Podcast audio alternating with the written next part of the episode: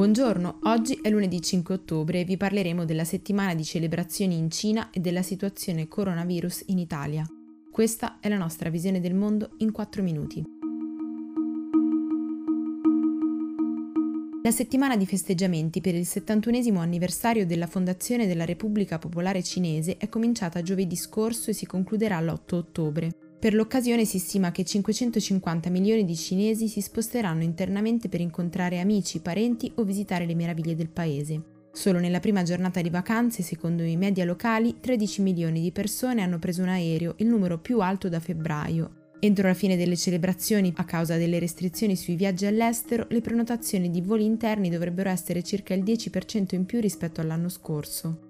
A guardare questi numeri oggi viene da ripensare alle preoccupazioni scaturite a fine gennaio alla vigilia del Capodanno cinese, quando una strana epidemia di polmonite aveva destato la preoccupazione del personale sanitario. Di lì a poco la Cina sarebbe diventato il primo paese a fronteggiare quella che poi sarebbe diventata una pandemia, che si sarebbe diffusa prima in Italia e poi nel resto del mondo. Oggi, al netto di tutte le differenze sulle modalità di tracciamento del coronavirus, la Repubblica Popolare Cinese è molto lontana dalla cima della classifica dei luoghi più colpiti, dominata invece da Stati Uniti, India e Brasile.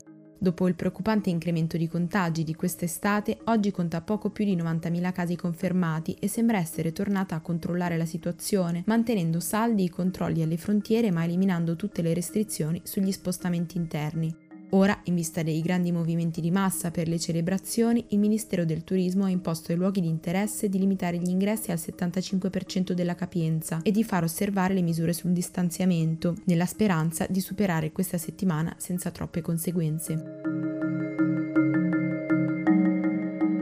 Entro la fine della settimana il governo italiano, su suggerimento del Comitato Tecnico Scientifico, chiederà al Parlamento la proroga dei poteri straordinari per la gestione della crisi sanitaria.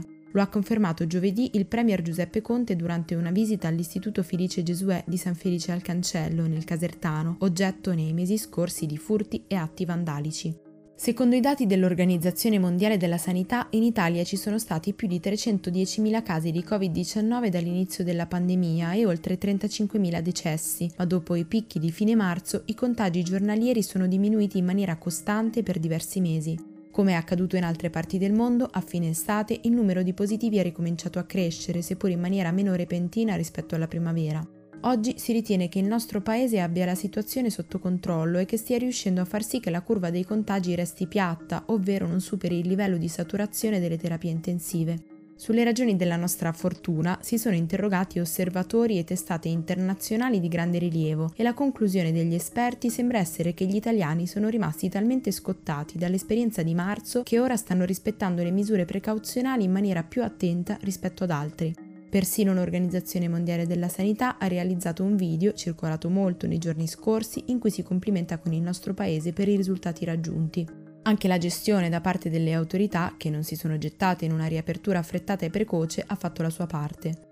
Il ruolo di Immuni, infine, l'app per il tracciamento dei contagi, è stato inizialmente minimo a causa dei pochissimi download, ma ora potrebbe acquisire maggiore rilievo grazie a un aumento della diffusione registrato a settembre.